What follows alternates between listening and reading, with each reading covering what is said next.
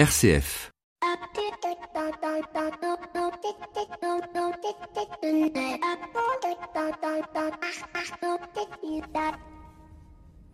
Bonjour à toutes et à tous. Cette semaine, en écoutant la radio et en lisant quelques journaux, m'est venue aux oreilles cette nouvelle ahurissante. Un labo français, et qui plus est de mon cher territoire nantais, est sous le feu des projecteurs pour avoir livré aux Britanniques un vaccin contre la Covid avant les Français qui, eux, pourront en bénéficier uniquement à partir de 2022, peut-être 2023. Notre âme gauloise est donc piquée au vif. Comment ce peuple qui n'est même plus européen au sens politique et économique du terme peut-il être servi avant nous?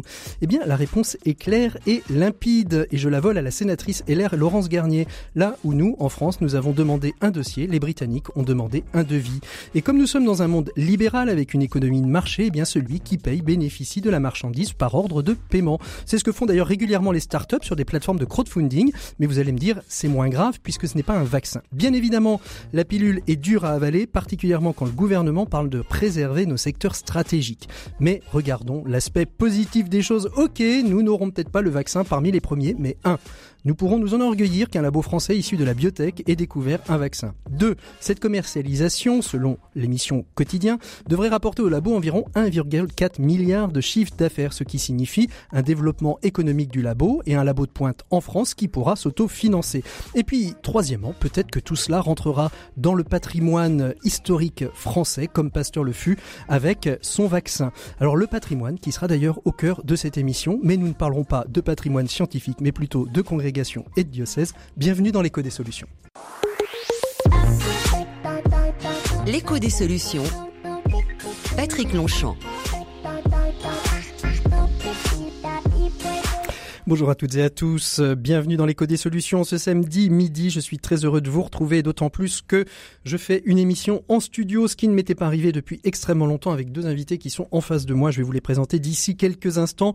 Au sommaire de cette émission, un dossier qui se situe en marge de la journée de la vie consacrée et on va essayer de s'interroger sur la manière dont les diocèses, dont les congrégations gèrent leur patrimoine, souvent pauvre en argent, mais très souvent aussi riche en immobilier, voire en œuvres d'art, en propriété intellectuelle.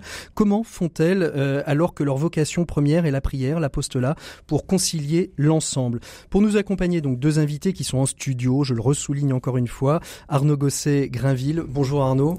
Bonjour Patrick. Vous êtes dirigeant d'une société familiale qui s'appelle, si je ne me trompe pas, Sagic, qui est une Sagis. Sagis, pardon, qui est une société de gestion euh, de patrimoine euh, familial, mais aussi diocèse, congrégation, euh, fondation. On verra justement avec vous qui êtes finalement au cœur de cet écosystème comment tout ça s'articule.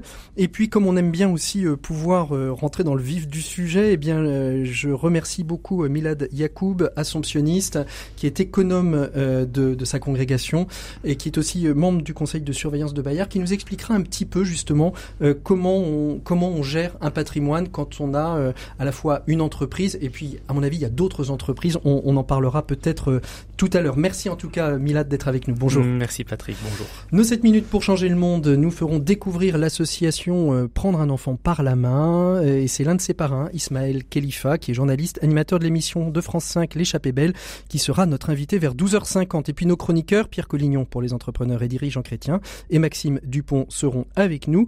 Mais comme toutes les semaines, on commence avec l'invité éco. Il s'agit d'Arnaud Guédon, dirigeant de la société e-testing. Il est nantais. Il revient avec nous sur la question du télétravail, puisque le Premier ministre a appuyé largement sur cette nécessité de recourir le plus possible au télétravail. Il nous explique comment il a mis en place cela dans son entreprise et ce que cela implique aujourd'hui pour sa boîte. C'est notre invité éco de cette semaine. L'invité écho, Patrick Longchamp. Notre invité éco de cette semaine, Arnaud Guédon, qui est dirigeant de la société e-testing. Arnaud Guédon, bonjour.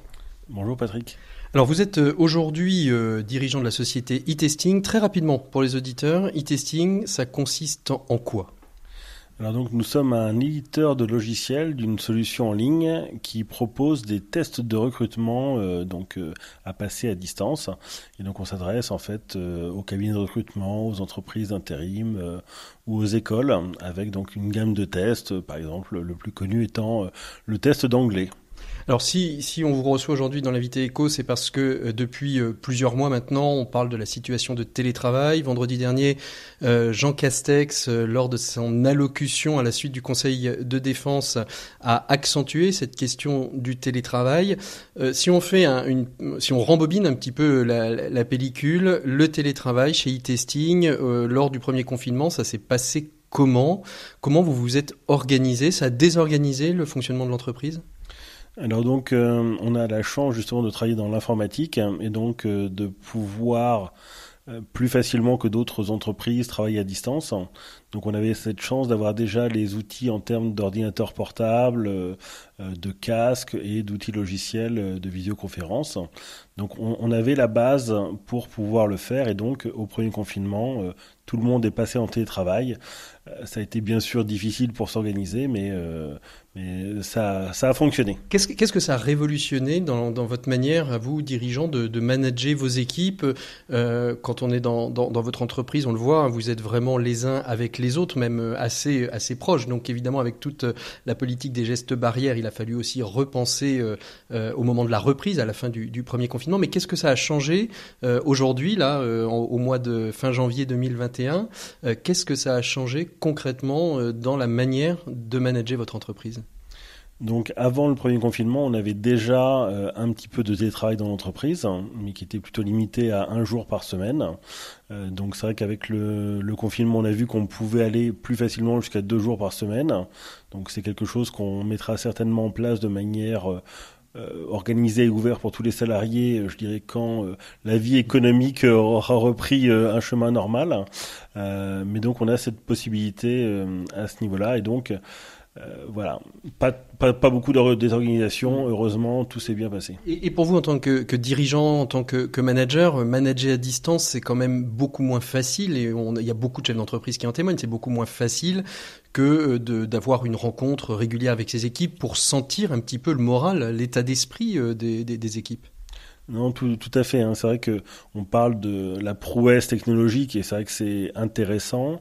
Euh, par contre, bah, voilà, une entreprise, c'est avant tout une aventure humaine et donc, euh, bah, de, surtout le premier confinement, de ne plus voir personne, euh, ça a joué sur la l'organisation d'entreprise avec des problèmes de problèmes de communication et qui a amené des problèmes de qualité de process et ensuite après euh, bah, voilà sur l'humeur des gens puisque euh, travailler chacun dans son coin, c'est pas pareil que euh, pouvoir se, voir un petit peu. Hein, donc euh, voilà, plus des, aspects négatifs, même si euh, sur le principe on peut y arriver. Est-ce que vous avez découvert certains de vos collaborateurs que euh, est-ce que ça, a révélé des, choses dans le, caractère de vos collaborateurs, dans la manière de fonctionner, dans la manière d'être, qui vous ont surpris ou qui ont confirmé leur leur capacité à, à être soit autonome ou ne pas être autonome ben, de toute façon, en fait, dans l'entreprise, euh, les gens sont quand même beaucoup autonomes, donc c'est vrai que ça n'a pas beaucoup euh, impacté, en effet, avec euh,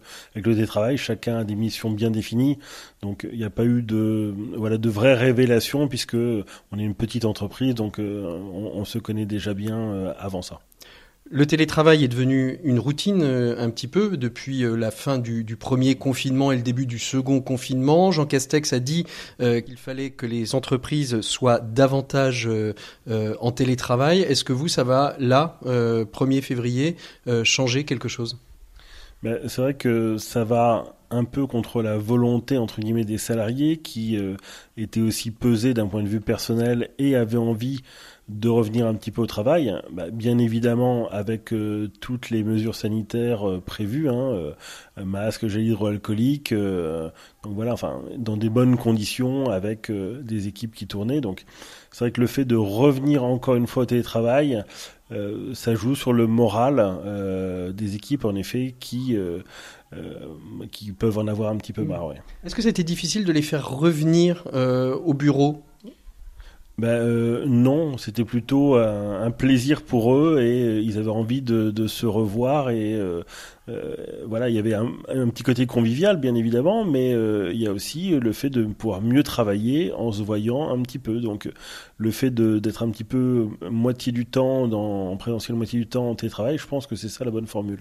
Et aujourd'hui, comment ça s'organise très concrètement dans dans l'organisation de, de, de l'entreprise, votre manière de télétravailler? Euh, bah en fait, euh, ça se joue par euh, par équipe. En fait, on a, on a, on a plusieurs espaces de bureau et donc on essaye de faire des rotations au mieux. Donc, mais c'est à chaque fois consultatif avec l'ensemble des, salariés pour essayer de trouver la meilleure organisation. Donc, il n'y a pas de recette miracle. C'est vraiment la, la, conciliation avec avec tout le monde. Est-ce qu'il y a quand même dans la semaine un moment où tout, le monde se, réunit parce que c'est quand même même si on travaille par équipe tournante, il est important à un moment donné que peut-être on puisse tous se voir, tous se rencontrer? Donc euh, c'est vrai qu'on a en fait de, au niveau de l'organisation d'entreprise une réunion en fait euh, bah, globale de coordination le lundi matin. Et donc c'est vrai que c'est un petit peu ce, ce, point où tout le monde euh, est plutôt à venir au bureau en présentiel avec bah, bien sûr des distances de sécurité, hein, voilà pour pour respecter les gestes barrières. Mais c'est vrai que c'est un moment important où on échange beaucoup d'informations. Et est-ce que à contrario, il y a des gens qui sont très bien en télétravail, qui n'ont pas du tout envie de revenir dans l'entreprise? Bah, aujourd'hui, aujourd'hui non. Euh, on a vraiment, enfin, voilà, ce lien social qui est important et euh, j'ai pas aujourd'hui dans mes équipes de personnes euh, qui euh, veulent rester chez elles en fait. Hein. Il y a pour certaines tâches, quand on s'organise bien, on est plus tranquille, en effet en télétravail et on s'organise tranquillement, mais on a besoin de se voir. Vous avez dit aussi que euh, très certainement dans l'avenir, ça deviendrait peut-être plutôt une norme. Est-ce que ça a été un révélateur pour vous de vous dire finalement euh, le local euh, entreprise, il, est peut-être, il arrive peut-être sur la fin?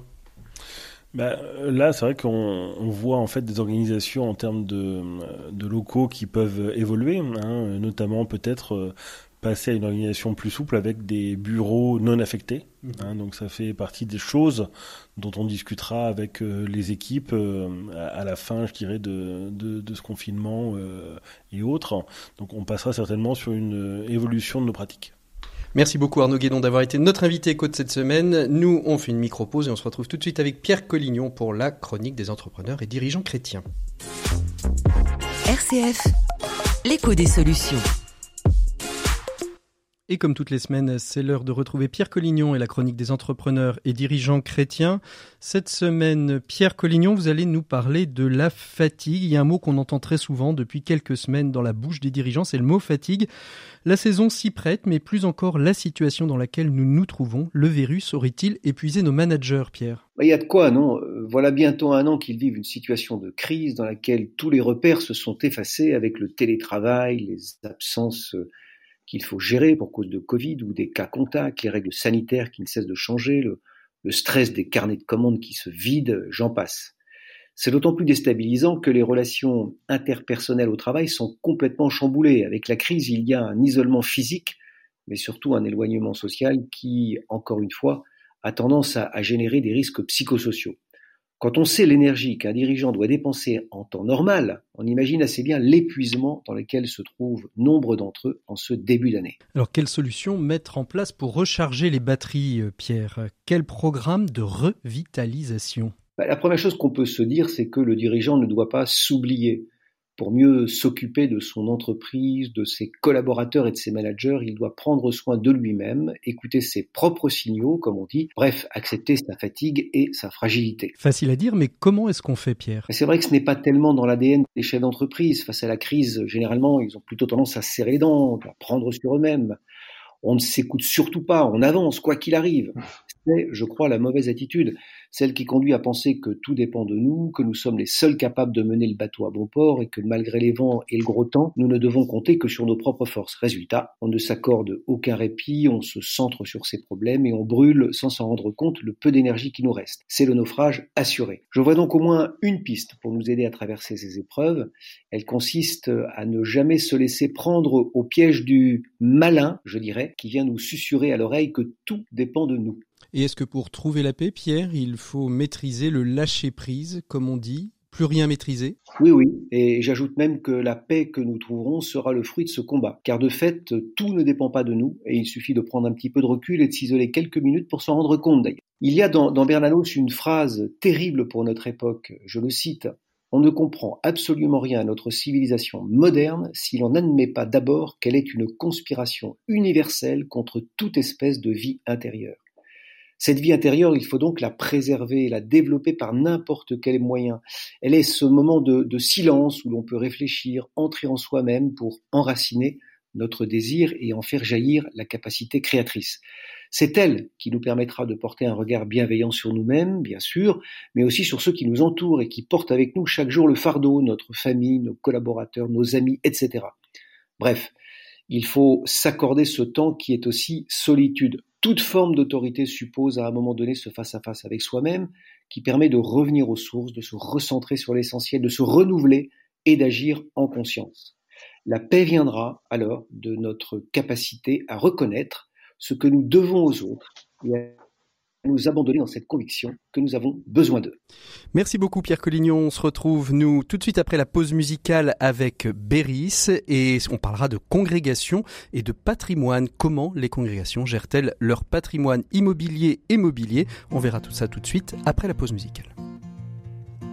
Days, counting back to the start, counting beats of your heart.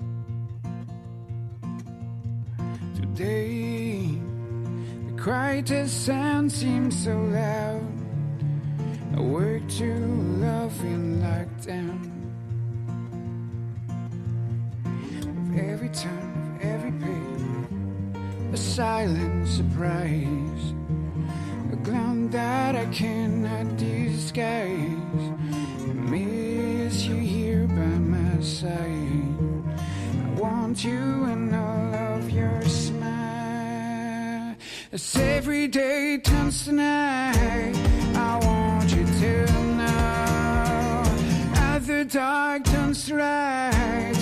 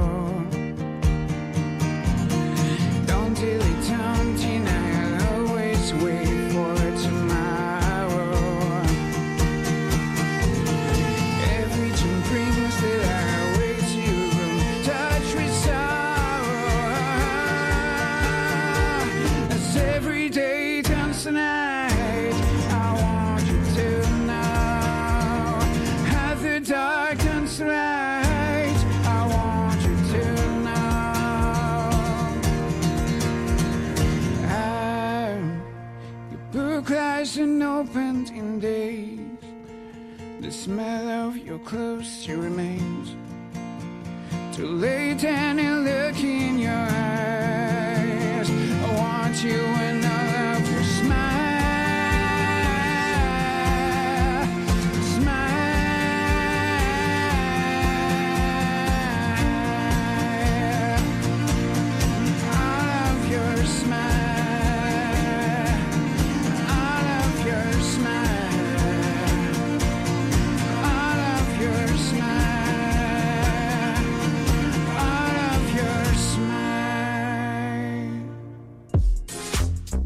Des solutions. Patrick Longchamp. Voilà, il est temps donc d'ouvrir le dossier de cette semaine. Dans l'Église, il y a plusieurs euh, sujets qui sont tabous. Euh, deux en particulier, il y en a d'autres certainement, mais les plus, euh, les ceux qu'on cite le plus, hein, c'est la sexualité et l'argent.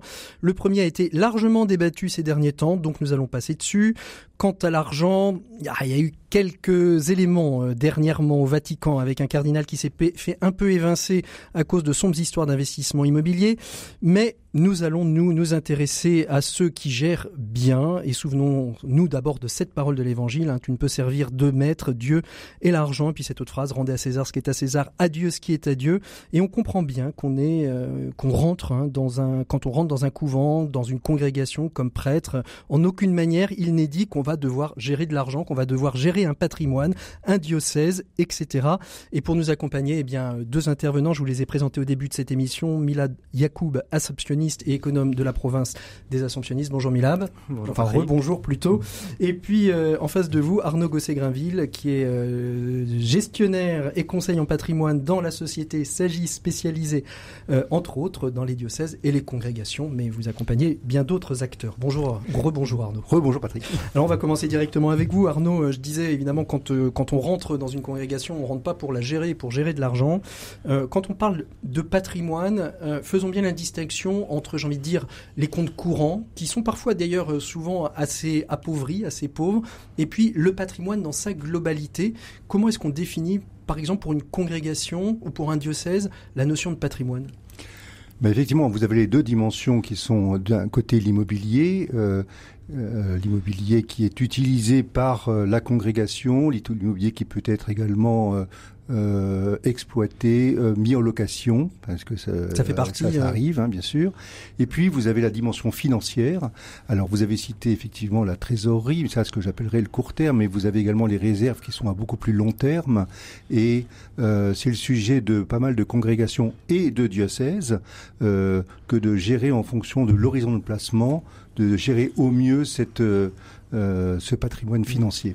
Est-ce qu'aujourd'hui, euh, les diocèses, les congrégations euh, sont, euh, ont, ont, une loi cadre La loi de 1905, par exemple, elle, elle accompagne, hein, je crois, cette. Est-ce qu'ils peuvent tout faire, en fait? Quasiment. Aujourd'hui, euh, ces, ces, lois, ces, ces, ces, congrégations, elles relèvent du, du, pour moi du monde associatif, euh, et donc elles doivent euh, orienter la gestion de leur patrimoine vraiment en fonction des, des, des directives de ces deux. Mais la loi, la loi de 1905 n'impose rien aux congrégations, aux diocèses. Euh, dans, dans, dans, le cadre, dans le cadre, il n'y a pas de, il y a rien qui est pris en compte. Milab, vous qui gérez euh, au, au, quotidien. Euh... Tout à fait. Ben, pour les congrégations, nous sommes une peut-être une exception de la loi 1901 puisqu'on doit demander une reconnaissance légale pour exister. Mhm. Mmh. Et avec cette reconnaissance légale, il y a un certain contrôle ou certaines. Donc, il faut qu'on gère, par exemple, notre immobilier strictement pour les missions de notre congrégation, pas pour des fins de spéculation ou autre chose. Et l'État est regardant, surtout sur, en ce qui concerne l'immobilier, par exemple. Mmh, mmh. Ça, ça peut être une source euh, dans, le, dans la gestion euh, patrimoniale euh, d'une congrégation des diocèses. Ça peut être, et on l'a vu d'ailleurs avec le Vatican, ça peut être un lieu qui peut être source de, de, d'embrouille à long terme, même s'il n'y a pas de volonté forcément, et de la congrégation ou du diocèse, d'avoir, euh, d'avoir voulu mal faire. Ah oui, alors évidemment, euh, il faut, quand on gère le, euh, les, le patrimoine d'une congrégation, il convient de prendre d'infinies précautions, notamment en matière éthique. Euh, nous, quand on confie des mandats à, à, différents gestionnaires, on leur confie en, en parallèle une, une, une, charte, une charte dont le, le titre est l'intitulé est l'homme au cœur de l'entreprise. Mmh. Bon, ça c'est cette charte. Euh, c'est fondamental de respecter des valeurs. Euh, et de ne pas surtout pas s'en écarter. Et donc vous, quand vous accompagnez euh, ces, ces, entreprises, vous leur remettez euh, ces, ces, congrégations, ces diocèses, vous leur remettez cette charte qui leur permet, elle, de, de, de, construire un petit peu, de vous aider à accompagner? Alors cette charte, elle est évidemment remise aux congrégations et aux diocèses, mais le plus important, parce que là, c'est pas tellement un sujet. Le plus important, c'est de euh, la remettre à ceux qui vont faire fructifier l'argent, puisque euh, nous-mêmes, nous ne gérons pas. Nous allons euh, sélectionner des gérants et en fonction du profil du, du, du, du, diocèse ou de la congrégation, on va on va donner des instructions et on va dire qu'on va vraiment demander que soient respectés euh, les critères de cette charte et on va le surveiller dans le temps. Une fois par an, on passe tous les portefeuilles au crible et on regarde et on euh, et parfois on tape un peu sur les doigts quand quand ça dévie. Quand ça dévie, de, de quelle manière? C'est-à-dire le, choix le choix des investissements qui ont été faits, par exemple, bah, un choix non éthique, par exemple, si on parle de placement financier? Il m'est arrivé un jour d'aller voir un gérant et de lui dire dites, euh, vous savez que vous avez dans vos portefeuilles du casino de Macao, des casinos de Macao, ça fait désordre. Donc, euh, vous savez que vous gérez pour des communautés religieuses et ça a eu un effet tout à fait bénéfique parce que, en fait, euh, ce titre qu'il avait effectivement dans les portefeuilles des congrégations, il l'avait également dans des portefeuilles qui n'ont rien à voir avec les congrégations et il l'a enlevé de toute sa gestion. Donc ça, c'est le, le côté, le côté bénéfique hein, de, la, chose. Alors, Milab, comment on fait quand on est une, congrégation comme, euh, comme les Assomptionnistes, qui possédait un gros groupe de presse qui, qui est Bayard? Euh, D'abord, juste pour, pour bien savoir, aujourd'hui, les Assomptionnistes sont à 100% les actionnaires principaux de Bayard. Tout à fait Alors, comment justement, quand on doit gérer à la fois donc ce patrimoine, et puis il n'y a pas que ça, parce que vous avez aussi le centre de Valpré à Lyon, qui est un, un, grand centre d'accueil et de séminaire. Euh, quand on a, on, a, on a cet ensemble de, de, de, biens avec des gestions qui sont indépendantes, c'est-à-dire euh, vous n'avez pas un regard, euh, vous en tant qu'économe, sur toutes les gestions de ces entreprises, c'est des entreprises indépendantes. Comment est-ce que comment est-ce qu'on fait? Est-ce que c'est pareil? Est-ce qu'il y a une charte qui a été construite par les assomptionnistes pour la gestion de leur, leur patrimoine, j'ai envie de dire, entrepreneurial? Je dirais d'abord que c'est une lourde responsabilité que Ça, nous avons, bien, puisque c'est toutes ces œuvres-là, c'est un héritage du passé, c'est aussi pour le présent et pour l'avenir. Et nous, on aime beaucoup parler de œuvre entreprise. Et le plus important, c'est le tirer d'union entre les deux noms, c'est-à-dire Bayard, oui, c'est une entreprise, donc nous devons eh, se conformer aux lois, les lois civiles, les lois de l'économie, des finances, euh, sinon on n'existera pas. Mais on doit rappeler aussi que c'est une œuvre. Et du coup, notre investissement, toute l'énergie, tout, tout ce qu'on peut mettre dedans, c'est parce que c'est la mission qui nous anime et qui nous fait porter. Hmm. Religieux et laïcs ensemble, à Bayard et dans les autres œuvres que vous avez citées, c'est ça qui nous guide et qui, et qui nous oriente vers tous les choix économiques que nous faisons, en disant il faut que ces lieux-là soient rentables, parce que c'est la condition pour la continuité, pour le long terme, il faut qu'ils répondent à nos critères de, mission pour rester une œuvre. Sinon, ça pourrait aller dans d'autres actionnaires et ce serait pareil, ce serait euh, où sera l'intérêt. Et, donc vous êtes membre du conseil de surveillance de Bayard. Hein. Le conseil de surveillance, c'est justement euh, cet organe qui permet de, de, de faire cet équilibre, hein, euh, ce trait d'union finalement entre les assumptionnistes et l'œuvre entreprise. J'aime beaucoup la manière dont, dont, vous présentez ça. Est-ce que de temps en temps, vous avez été face à des arbitrages qui vous ont pas obligé de nous dire lesquels, hein, bien évidemment, mais des arbitrages qui vous ont, à la fois vous sentiez que pour le développement de l'entreprise Bayard, ce serait très intéressant, mais en fonction de ce que portent les assumptionnistes et de la dimension œuvre, euh, c'est pas possible. Oui, il y a des arbitrages. Souvent, il y a des sujets qui sont un peu entre deux, et il faut faire des arbitrages. Et c'est la collaboration entre religieux et laïcs qui est très intéressante parce qu'on voit que des points de vue peuvent être divergents et qu'on peut s'interpeller les uns les autres en disant ben ce critère-là est important pour nos congrégations ou ce critère-là est important pour d'autres raisons, pour des, des laïcs. Et parfois, on s'étonne aussi. Parfois, les laïcs sont plus porteurs de mission. Ils nous rappellent parfois des choses que nous peut-être vous, vous oublié. oui, et inversement. Donc, c'est. Je suis pas en train de dire que les religieux c'est pour la mission et les laïcs pour les finances, pas du tout. Mm. Mais c'est vraiment main dans la main qu'on arrive à confronter nos idées et puis arriver aux bons arbitrages. Comment vous réagissez, Arnaud, euh, à ce que à ce que dit Mila? Parce que vous, vous devez avoir des échos, euh, euh, des choses qui vous reviennent en tête, peut-être de conversations que vous avez eues avec certains de vos clients que vous ne pouvons pas dévoiler ici, mais ça, doit faire écho, je pense, non? Alors effectivement, euh, euh, ce qui est bien, c'est qu'ils sont très accompagnés par des laïcs, euh, des laïcs qui sont très dévoués et qui ont surtout apportent la parfois la technique que n'ont pas, on retrouve pas à l'intérieur de certaines, de certaines congrégations. Et, ils acceptent à un moment donné de... de parce que c'est quand même... Euh, l'argent euh, est, est, un, est un élément de pouvoir. Est-ce qu'ils acceptent de, de déléguer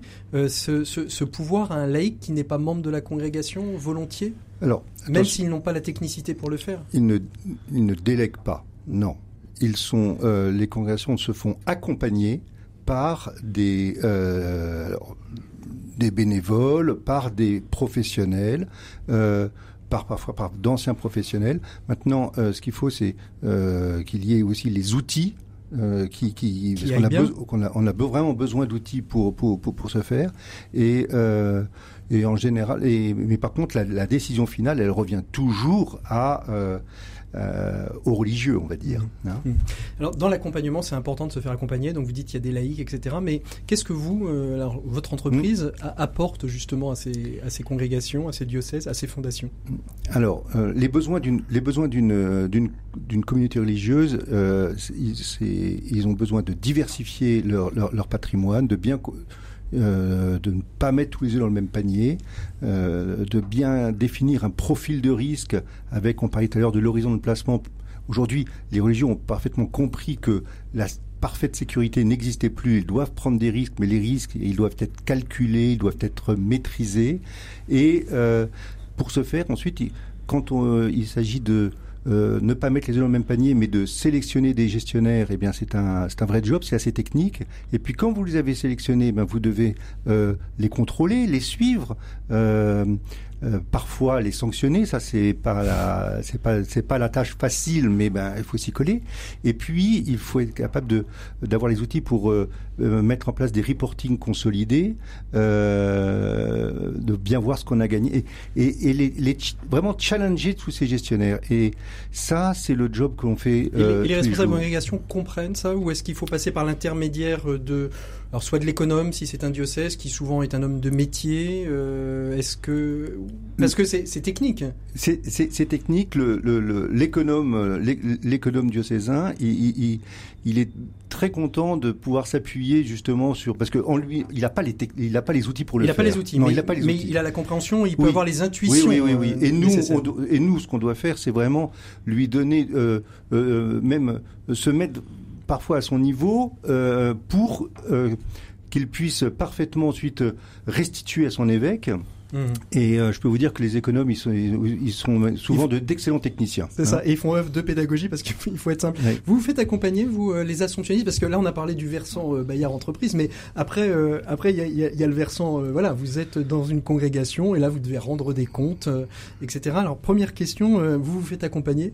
Tout à fait. Ouais. Sur tous les points. Sur tous les points. Sur de ce qu'a dit Arnaud Gossegrin. Avec une équipe de salariés dans l'économa, -hmm. avec la particularité que nous, religieux, on a des mandats qui se terminent. Donc moi, j'ai mon mandat de trois ans, renouvelable une fois, mais au bout de six ans, un autre frère va arriver. Alors que les laïcs salariés de l'économa, eux, ils ont des CDD, CDI, pardon, des CDI, et donc ils. Euh, Vous pourriez avoir des CDD, non, mais pardon, ça, c'est une question de. C'est un lapsus, pardon. Donc eux, eux, ils restent et c'est eux qui transmettent. C'est la mémoire en fait. La mémoire. Et puis on a aussi accompagné par des prestataires extérieurs pour la gestion de portefeuille ou pour d'autres d'autres choses. Mmh. Et là on se fait accompagner effectivement pour tout. Alors que moi mon rôle comme religieux, c'est toujours être sûr que les décisions qui sont prises sont en adéquation avec nos missions, avec nos instances de décision, conseil provincial, chapitre provincial et ainsi de suite. C'est donc pour faire cette euh, interjonction entre les deux.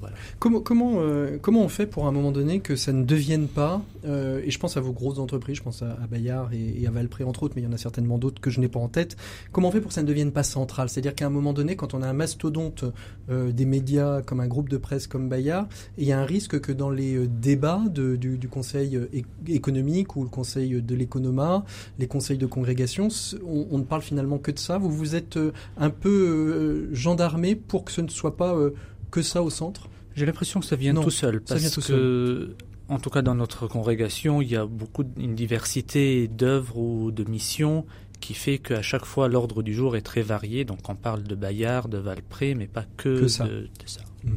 Alors, j'ai une question. Alors, c'est pas c'est pas sexiste, mais euh, je, je voulais savoir est-ce que les congrégations hommes et les congrégations de femmes sont différentes dans la manière de gérer? Est-ce que euh, on, on, va prendre différemment une congrégation de femmes dans la technicité, dans ce qu'on va proposer, qu'une congrégation d'hommes? Et je veux pas demander s'il y en a une qui est meilleure que l'autre ou finalement euh, on part du même du même de la même base. Alors là, dans le périmètre que je connais, il n'y a pas de différence. D'accord. Il n'y a vraiment pas de différence.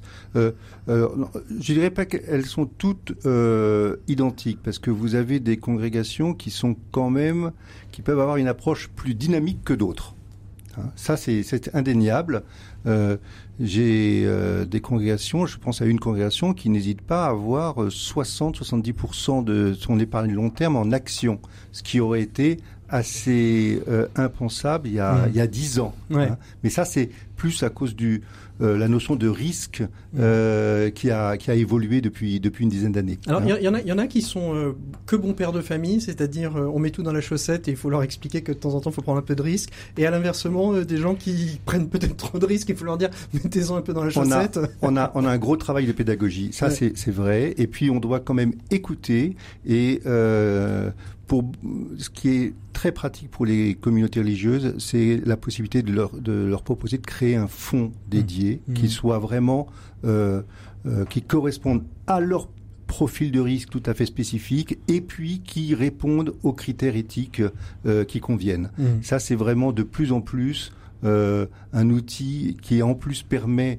euh, d'une part la simplification de euh, la gestion comptable, parce que moi je suis déjà tombé sur des communautés religieuses où vous aviez un ou une religieuse qui euh, écrit, reprenait en comptabilité chacune des écritures dès qu'on vendait une action ou une obligation, alors que quand vous êtes dans un fonds, eh bien, toutes les opérations qui sont faites dans le fonds on n'a pas besoin de les comptabiliser, donc euh, vous gagnez énormément de temps, vous simplifiez considérablement, et puis aussi pour des raisons fiscales, parce que il euh, faut pas oublier que euh, une congrégation, elle est là, je parle sous votre contrôle, frère, mais elle est, elle est assujettie à l'impôt sur le revenu, mais pas à l'impôt sur la plus-value. Donc, on a tout intérêt à utiliser des outils de capitalisation et un fonds dédié de capitalisation est l'outil idéal pour, euh, pour y parvenir. Alors justement, euh, frère, euh, la, la, formation, c'est important. Vous avez de nombreuses œuvres. On sait que les assomptionnistes sont présents sur le terrain énormément. L'Economa fait aussi un travail de, de, de, pédagogie dans ces différentes œuvres pour avoir des comptabilités qui puissent être lisibles et pas avoir... Moi, moi je l'ai vu hein, dans une association que je dirigeais il y, a, il, y a, quelques années où on avait le trésorier qui était avec son crayon de bois, sa gomme et, et son cahier à carreaux. Euh, Excel existe maintenant, il y a des outils performants. Est-ce que vous faites un peu de travail de pédagogie là-dessus? Est-ce que vous les accompagnez, vous les formez?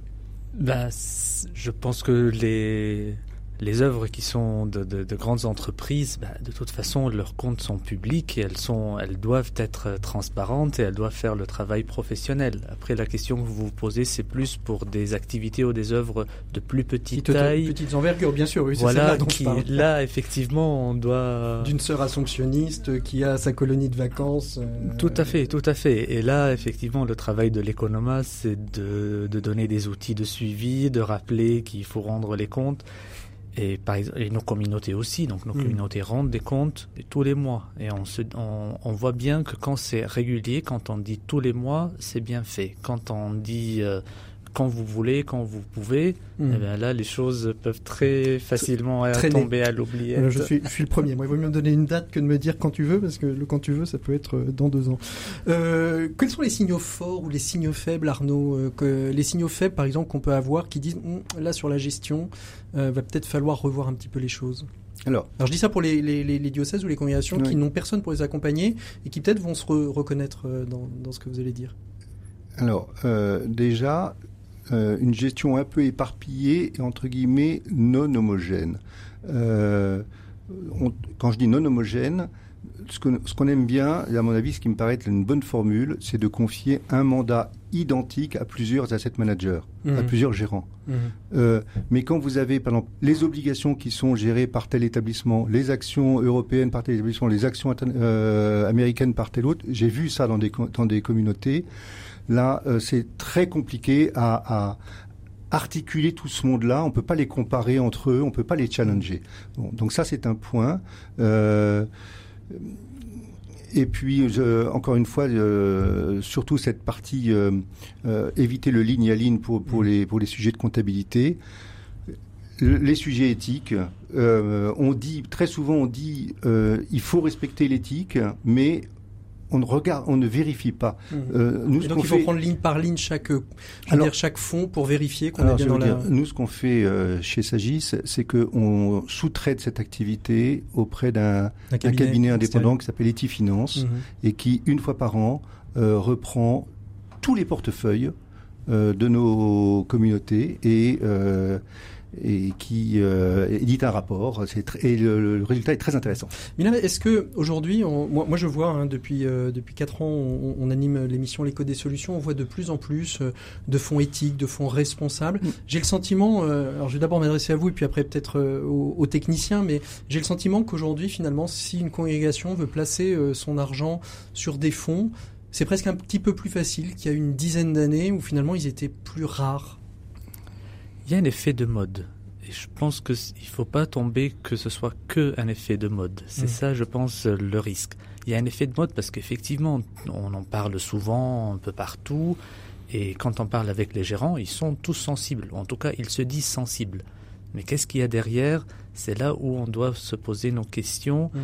Aussi pour euh, proposer des choses faisables. Donc mm. je peux faire une liste de ce qu'il faut faire et ce qu'il ne faut pas faire, mais si après le gérant n'arrive pas à suivre, ce n'est pas la peine. Ça. Donc c'est toujours en dialogue, en posant aussi la question au gérant, mais toi, qu'est-ce que tu en penses? Hmm. Et on construit quelque chose en dialogue. Ça, hmm. ça marche mieux. Hmm. Il, y a, donc ce que je disais, la question que je posais à, Mila, euh, il, y a, il, y a, de plus en plus de fonds éthiques, de fonds verts, de, on, voit de, de, plus en plus de possibilités, voire même euh, d'investir, pourquoi pas, dans des, euh, dans des entreprises éthiques, éco-responsables. voilà. comment vous abordez ça? C'est plus facile aujourd'hui qu'il y, y, a quelques temps ou pas? Alors, je vous rejoins, frère, complètement dans, cet aspect mode. Je pense que l'éthique parfaite n'existe pas. Hein. par contre, le fait de sensibiliser les acteurs sur ces questions et éviter des dérapages euh, me, me, semble essentiel. Euh, quand je prends une société, eh bien, bien sûr, j'aurai les arguments pour dire d'un côté qu'elle est très éthique, et puis d'un autre côté, je pourrais dire que sur tel point et tel point, elle ne l'est pas. Mmh. Donc, euh, ce qu'il faut, encore une fois, c'est, euh, euh oui, éviter éviter les dérapages. Alors justement, cette question, éviter les dérapages, c'est intéressant. À un moment donné, vous disiez, heureusement, il y a des laïcs qui s'occupent euh, des, permanents salariés, qui s'occupent de, notre gestion, des laïcs bénévoles. Est-ce que de temps en temps, il n'y a pas un risque, euh, et, on l'a vu, hein, euh, on, l'a plus vu d'ailleurs souvent dans les, dans les paroisses que dans les diocèses, paroisses rurales, où à un moment donné, les laïcs s'occupaient de l'association paroissiale de patronage, et puis petit à petit, bah, le patronage n'a plus de lien. Est-ce qu'il n'y a pas un risque parfois de se faire un peu déposséder pas méchamment, mais parce que on s'y est moins intéressé et donc on a laissé couler les choses, on a fait confiance. C'est toujours dans le giron de l'Église, mais voilà. Vous avez raison, vous avez raison de souligner ça euh, parce que on retrouve ce, malheureusement ce phénomène, euh, notamment avec des biens immobiliers qui appartiennent à telle association qui est tenue. Euh, l'association a beau être dépendre de l'évêque, elle est tenue par des laïcs qui ont parfois, avec le temps, peuvent avoir tendance à oublier que euh, faut rendre compte à l'évêque. Mhm. Et c'est loin d'être simple. Hein. Et vous avez des économes qui se tirent un peu les cheveux pour euh, essayer de remettre de l'ordre. Ça vous est arrivé chez vous, euh, Milab Chez les assomptionnistes Ou justement mhm. vous aviez depuis longtemps mis en place un certain nombre de... En tout cas, dans la mémoire récente, non. Et ce qui est important aussi de dire que c'est pas seulement le travail de quelques-uns, c'est pas le religieux qui a la mission de l'économa qui doit s'en occuper, mais comment aussi sensibiliser tout le corps social, l'ensemble des religieux, des communautés, pour dire l'importance de, de de, des sujets économiques et financiers dans le sens. Bien sûr. Parce que le risque, c'est de se sentir parfois désincarné, de dire voilà, nous, nous sommes des religieux, des religieuses, des prêtres, on s'occupe des choses de Dieu. on ne s'occupe pas des choses du monde. Exactement. Et ça, c'est un risque. Hein. Mm. Christ s'est incarné, nous sommes une religion de l'incarnation, donc il n'y a pas de raison de, de, penser les choses autrement, ça n'aura pas de sens. Mm-hmm. Alors, justement, euh, quels sont, euh, selon vous, euh, Arnaud, les, différents, les différents enjeux aujourd'hui auxquels doivent faire face euh, les diocèses, les congrégations il y, a, il y a des enjeux auxquels il faut, sur lesquels elles ne peuvent pas faire d'impasse dans, les années à venir bah, je, pour moi, elles doivent euh, vraiment répartir leurs risques. Mhm. Ça, c'est fondamental parce que comme elles doivent prendre plus de risques, euh, puisque les taux d'intérêt étant maintenant négatifs aujourd'hui, euh, le, elles ont gagné beaucoup, très bien leur vie avec les obligations par le passé. Maintenant, ça va devenir beaucoup plus compliqué. Mhm. Donc, elles doivent augmenter les risques, donc elles doivent les répartir et trouver des des gestionnaires euh, qui répondent au cahier des charges euh, et qui euh, qui fassent le job. Et qui fassent le, on, arrive au terme à peu près de, de, cette émission. je, voudrais, je voudrais savoir quels seront les, les quelques bons conseils, les, les conseils de l'économe, par exemple, à un autre économe. vous vous retrouvez d'abord entre, entre économes, vous partagez entre vous parce que je le disais, hein, l'argent c'est toujours un peu compliqué euh, d'en parler, donc euh, peut-être vous arrivez à vous retrouver entre économes de congrégation et à discuter des problématiques que vous avez. À l'intérieur de la congrégation avec l'économe général, avec les autres provinces régulièrement. Ensuite, il y a une réunion des économes d'Île-de-France qui se réunit aussi régulièrement où il y a des sujets qui nous intéressent tous et qu'on mmh. arrive aussi à en parler. Mmh. Mais c'est compliqué aujourd'hui de parler un petit peu d'argent, chacun dans, dans, son côté, ou est-ce qu'on arrive à, non, parce qu'on parle pas de, de montant, de l'argent, de, de, chiffres, mais c'est des sujets qui nous préoccupent, mm. qui qu'on doit parler en commun. Mm. Quelques, quelques conseils, on n'a pas parlé de, de, de, tout ce qui m'aurait intéressé aussi, c'est-à-dire tout le patrimoine euh, euh, culturel. Hein. Il, y a certaines, il y a certaines œuvres d'art qui sont inestimables dans des congrégations, il faut les protéger, il faut les valoriser, euh, essayer de pas se faire déposséder aussi hein, par des musées nationaux qui aimeraient beaucoup les, les rapatrier. Peut-être que ce sera l'objet d'une autre émission. Quelques bons conseils peut-être à des congrégations ou des diocèses pour... Ben, à mon avis, le conseil, c'est vraiment euh, de, de, se faire accompagner, de se faire accompagner par euh, des personnes sur les, en vérifiant qu'il n'y aura jamais de, de conflit d'intérêts. C'est ça. Euh, ça, c'est fondamental. et d'avoir les, les, outils qui conviennent pour vérifier qu'on a bien les outils pour faire le, le, boulot comme, comme il se doit. et l'éthique. L'éthique, ça revient toujours. L'éthique, oui, oui, oui, oui, Regardons l'éthique. Merci mm. beaucoup Arnaud Gosset-Grinville d'avoir été notre invité. Merci Mila Biakoub d'avoir été notre invité de ce dossier de l'écho des solutions. Nous, on fait une micro-pause et on se retrouve tout de suite avec Maxime Dupont pour la chronique Management. L'écho des solutions, les experts. Voilà, on retrouve Maxime Dupont pour sa chronique expert en management. Bonjour Maxime. Bonjour Patrick. Alors aujourd'hui dans votre chronique expert, vous avez insisté et vous allez insister et vous avez insisté pardon pour nous parler de la manière dont seront organisés les bureaux de demain. Oui Patrick, je ne sais pas ce que je couvre, mais me voici soudainement pris d'une passion pour la question de l'aménagement des bureaux. Alors ces bureaux de demain, euh, que pouvons-nous en dire euh, mon cher Maxime? Eh bien, pour commencer, c'est une bonne nouvelle, la charge de la preuve s'est renversée. Une sorte de retour de balancier tout à fait bienvenu qui clôt la période lugubre où le réaménagement des espaces avait comme principal motif la volonté de faire travailler plus de monde dans des espaces plus anonymes et plus restreints parce que moins cher. Alors, qu'est-ce qui a changé exactement? Eh bien, la crise est passée par là, bien sûr, et elle aura un effet cliqué sur le télétravail que beaucoup choisiront de conserver au moins quelques jours par semaine. Il faut donc maintenant donner envie aux collaborateurs de revenir sur place, eh oui. ce qui va mécaniquement pousser les notions d'accueil, de confort et d'efficacité vers le haut. Alors quels sont, euh, selon vous, euh, Maxime, les, grands principes qui vont être mis en œuvre prochainement? Eh bien, pour le dire simplement, les bureaux devront offrir en sensiblement mieux tout ce qui manque à nos conditions de télétravail. À nos journées dans notre salon, il manque d'abord la convivialité des rencontres informelles, des échanges impromptus, le retour en force de la cafétéria, une forme d'esprit du village qui se matérialisera par des espaces ouverts et accueillants, dédiés en quelque sorte à l'anti-productivité. Et puis, assis sur notre chaise de salon devant un coin de table qu'il faut débarrasser pour déjeuner, il nous manque des outils de travail confortables, ergonomiques et efficaces. Nous allons donc voir arriver des bureaux modulaires, permettant par exemple de travailler en position debout si l'on en a envie, des écrans plus larges, des petits studios nous permettant d'organiser des, téléconférences en mode hybride, puisque certains seront toujours chez eux, de manière simple, ou alors des téléprojecteurs qui marchent immédiatement. Ici, il paraît que c'est possible. Convivialité, efficacité. Quels sont les autres principes dans ces bureaux de demain, Maxime? Eh bien, des espaces décorés et signés dans lesquels le sentiment d'appartenance est cultivé pour renforcer le, très fameux sens de notre activité qui a pris un petit coup sur la caboche à force de contempler les combles et les tableaux scènes de chasse ou les dessins des enfants des arrière-plans de nos collègues en réunion euh, Zoom. Et puis des espaces où l'on partage des projets de manière concrète et visuelle. Des salles où l'on peut discuter, ajuster des plannings, tester des prototypes, voir le travail redevenir concret et partager au rythme des post-it qui avancent. Qui aurait dit que les post-it me manqueraient autant. Mais c'est presque l'apanage de la 5G que vous nous faites. On termine donc avec une dernière évolution, Maxime, laquelle? Oui, euh, et c'est aussi une évolution appréciable pour la grande majorité des salariés qui étaient assignés à un espace de travail toujours le même, très souvent anonyme, dans un de ces fameux open space qui ont fait beaucoup de mal au plaisir de travailler. Demain, plus personne ne se verra assigné un bureau et cela permettra à chacun de choisir, en fonction de ses besoins du jour ou de ses préférences de mode de travail, l'espace qui lui sied le mieux pour la journée. Espace concentration, où il est interdit de téléphoner, espace projet pour travailler en commun, salle de réunion taille modulaire, cafétéria bien sûr, ou même home sweet home mais par choix. Merci Maxime. À la semaine prochaine. Nous, on continue tout de suite avec euh, notre euh, invité des 7 minutes pour changer le monde. On va parler de l'association Un enfant par la main et, un, et c'est un de ses ambassadeurs de cœur, Ismaël Khalifa, qui va en être notre invité. 7 minutes pour changer le monde. L'écho des solutions.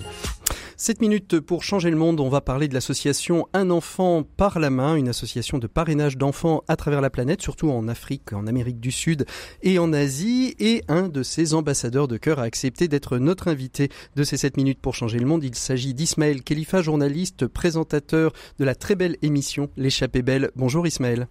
Bonjour Patrick, vous allez bien? Bah écoutez, on, fait au mieux et, c'est la première émission depuis quatre mois que nous enregistrons en studio, donc je dois vous avouer que c'est très agréable, même si vous êtes euh, loin de nous euh, par le biais euh, des, moyens numériques. On va parler donc de cette association Un enfant par la main, dont vous êtes un des ambassadeurs de cœur avec d'autres personnalités. Il y a Yves Duteil, bien évidemment, ça fait référence à, à sa chanson Prendre un enfant par la main, Isabelle Carré, Marie-Sophie Lacaro qui vient de prendre les rênes du Trésor, et puis vous-même. Comment Ismaël avez-vous rencontré cette association? Eh bien, euh, pour moi, c'est un conte de Noël, euh, cette rencontre, mais au sens propre du terme. C'est-à-dire que soir de Noël, il y a un an, avec euh, mon épouse, on s'était dit qu'on s'offrirait un cadeau commun qui serait le parrainage d'un enfant en Afrique. Je revenais du Sénégal où j'avais tourné pour Échapper Belle et où j'avais été à la fois subjugué par l'humanisme absolument extraordinaire de ces gens et en même temps par la, ben, la, détresse de certaines images d'enfants dans des décharges publiques euh, qui vous renvoient à une réalité euh, très dure. Mhm. Et donc euh, on a commencé à parrainer un petit garçon qui s'appelle Moutaru. Et il se trouve que j'avais mis dans le descriptif du parrain que je travaillais à la télévision, l'association a fait le lien et m'a proposé de devenir parrain. Voilà, donc mhm. c'est vraiment un, on, s'est rencontrés en fait, je dirais, d'une certaine manière. Vous êtes et... rencontrés et donc, et donc finalement vous avez quoi euh, ça, ça, va peut-être donner des idées à, nos auditeurs. Vous avez simplement tapé euh, parrainage d'enfants, vous êtes tombé sur cette association, vous avez un petit peu regardé euh, quelles étaient ses valeurs et vous vous êtes dit tiens c'est par elle que, que l'on va passer parce qu'il y a d'autres associations hein, qui font aussi du, du parrainage d'enfants. Il n'y a pas qu'un enfant par la main. Oui, tout à fait. Alors, j'ai cherché sur Internet comme euh, n'importe qui. Ce qui m'a plu, c'est qu'en fait, euh, Un enfant par la main, c'est une association euh, française déjà, qui est basée à Nogent-sur-Marne, où quand on regarde le site web et l'équipe, on a des noms et des numéros de téléphone à appeler, plutôt qu'un gros opérateur international à l'autre bout du monde. Ce sont des associations qui travaillent très bien aussi, mais il y a un côté très humain. Et par exemple, vous voyez, depuis le début de la pandémie, c'est difficile d'écrire à mon filleul. Euh, mais du coup, j'ai toujours quelqu'un en ligne à l'association pour avoir des conseils sur comment lui faire passer des courriers. Euh, et donc, euh, c'est ce côté familial que j'ai bien aimé. Finalement, le circuit court, ça marche aussi pour le monde associatif. Ça marche pas que dans le monde industriel. Hein. Ah bah complètement. et c'est même un peu l'avenir peut-être du monde associatif. On a tellement besoin de gens qui nous aident à côté de chez nous, tout en nous connaissant je crois que c'est un peu la bonne solution aujourd'hui. Ça engage à quoi, euh, Ismaël, de parrainer euh, un enfant, euh, votre votre filleul Qu'est-ce que, comment vous, vous lui écrivez? Comment comment ça fonctionne? Quels, quels, vont être les bénéfices pour l'enfant? Et puis peut-être vous nous raconterez aussi les bénéfices que vous vous en retirez. Eh bien, ça n'engage pas à grand chose, sincèrement. C'est vous qui décidez de la manière dont vous voulez que ça vous engage. Donc, euh, certains euh, parrains écrivent tous les mois, d'autres vont voir leur filleul, et puis d'autres euh, ne font que donner anonymement 25 euros par mois. 25 euros, ça permet de payer la scolarité d'un enfant et en plus d'avoir des bénéfices aussi pour les autres enfants de l'école dans mhm. son village. Donc, c'est c'est vous qui décidez de comment vous voulez vous engager. Euh, moi, par exemple, j'ai très peu pu écrire à mon filleul cette année euh, depuis un an du fait de la pandémie, euh, mais en fait, il est toujours dans mon cœur alors que je ne connais pas ce petit garçon. et il y a sa photo sur le frigo. Le matin, on lui dit bonjour avec mes enfants. et puis, je sors un livre d'ailleurs le 4 mars, un livre pour enfants dont le héros s'appelle Moutaru en hommage à ce petit garçon. Alors, il n'est pas au courant.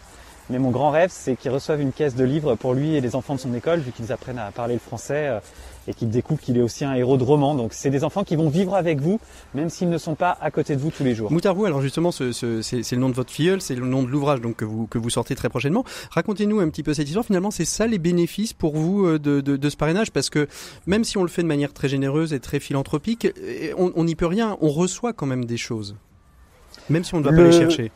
Le bénéfice euh, que vous en tirez, c'est que vous avez l'impression d'être euh, partie prenante, étonnamment, euh, du règlement d'une situation qui est injuste. Alors il y a deux solutions. Vous savez, c'est toujours comme la gazelle ou les animaux qui sont dans la savane et qui se font attraper par des prédateurs. Soit on est dans la dans l'acceptation le, et on se fait manger, soit sinon on est dans la lutte et on essaye de fuir ou de se défendre.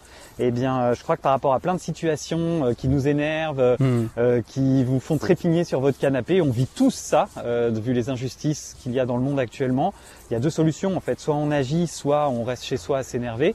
Et là, bah, c'est le moyen d'agir d'une manière très simple et surtout très efficace. Et ça, j'insiste là-dessus, parce que souvent les gens me disent oui, mais t'es même pas sûr que les fonds vont là-bas.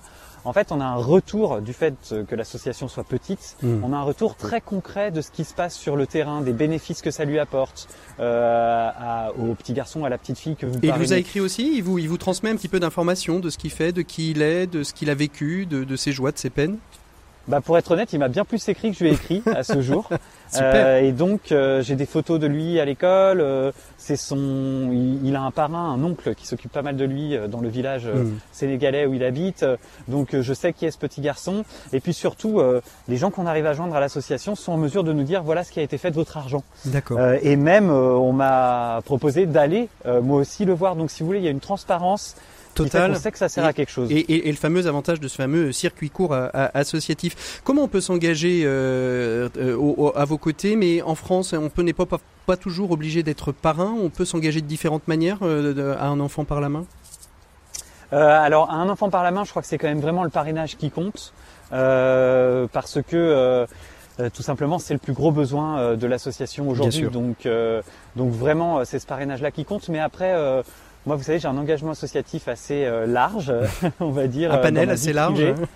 oui, et je crois que le monde associatif a beaucoup changé. Bien sûr. Euh, L'association un peu à l'ancienne, euh, où on devenait bénévole, etc., existe toujours, mais il y a aussi aujourd'hui, et notamment dans la jeune génération, on le voit avec euh, le Covid, des structures qui montent, qui ne ressemblent pas aux associations que nos parents ont pu créer mmh. euh, et qui sont beaucoup plus euh, horizontales. Donc il n'y a même pas besoin d'être membre. Vous regardez sur euh, Facebook, il y a des groupes sur lesquels vous pouvez vous engager qui disent par exemple, je vous donne un exemple moi que j'aime beaucoup, il y a une association qui s'appelle Run Eco Team. Ah oui, c'est pour les gens qui font du je les connais bien. Voilà, mais qui sont partout en France en fait. Oui, et exact. moi je sais que là où je vis, souvent je vais sur Run Eco Team et je vois bah, aujourd'hui on va courir là et on ramasse des déchets. OK, et ben on y va et on ramasse des déchets. Donc des associations qui ont su prendre le pli finalement de, de la de la technologie des réseaux sociaux pour pouvoir diffuser et pour pouvoir créer des communautés.